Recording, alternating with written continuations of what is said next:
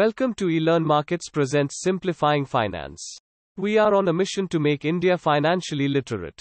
The difference between EBITDA and EBIT is that depreciation and amortization have been added back to earnings in EBITDA, while they are not backed out of EBIT.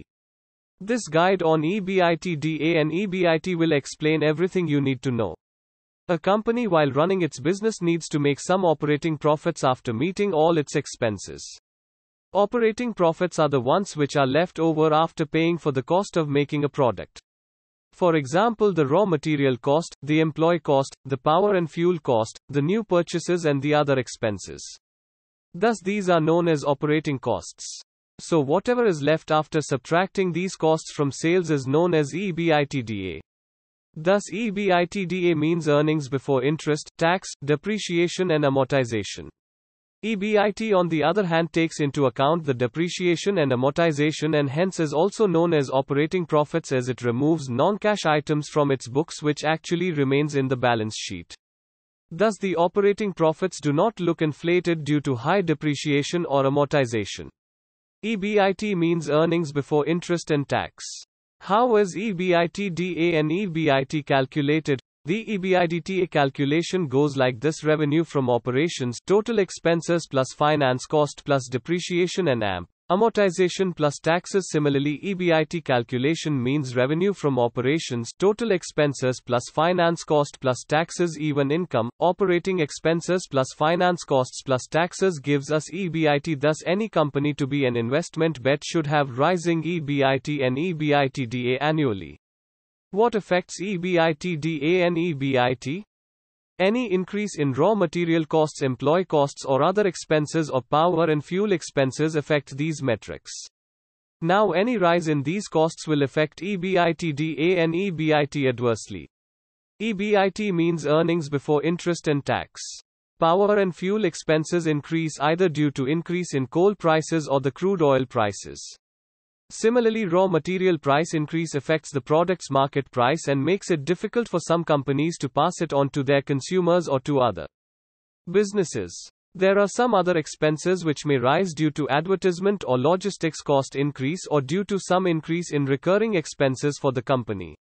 For example, due to COVID, there were major expenses related to hygiene and sanitation, which was mandatory for the companies to follow to avert spread of pandemic. How can EBITDA and EBIT rise? An increase in sales and control on operating expenses through efficient management of the operating business can drive EBITDA and EBIT growth. Other expenses should be carefully managed and monitored so that it does not increase in absurd percentages.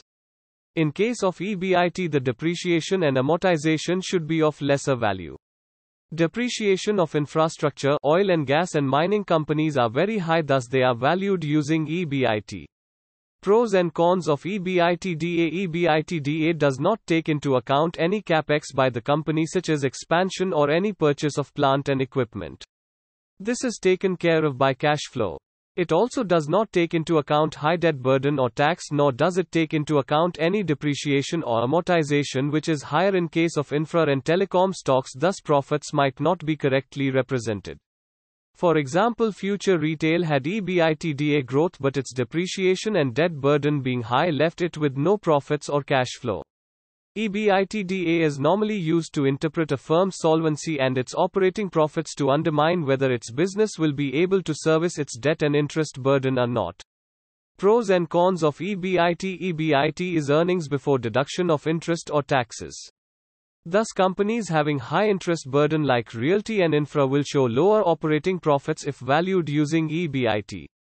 Similarly, companies having higher tax expenses like export oriented companies will show higher taxes compared to domestic companies operating in the same sector. EBIT removes all non cash expenses which are incurred on property, plant, and equipment as depreciation and under intangible assets as amortization. Thus, it takes into account a portion of capex.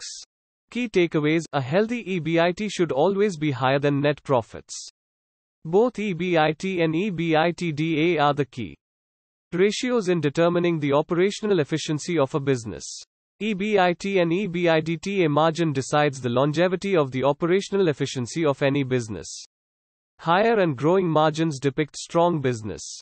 EBIT does not take into account non cash expenses, whereas EBITDA takes into account non cash expenses.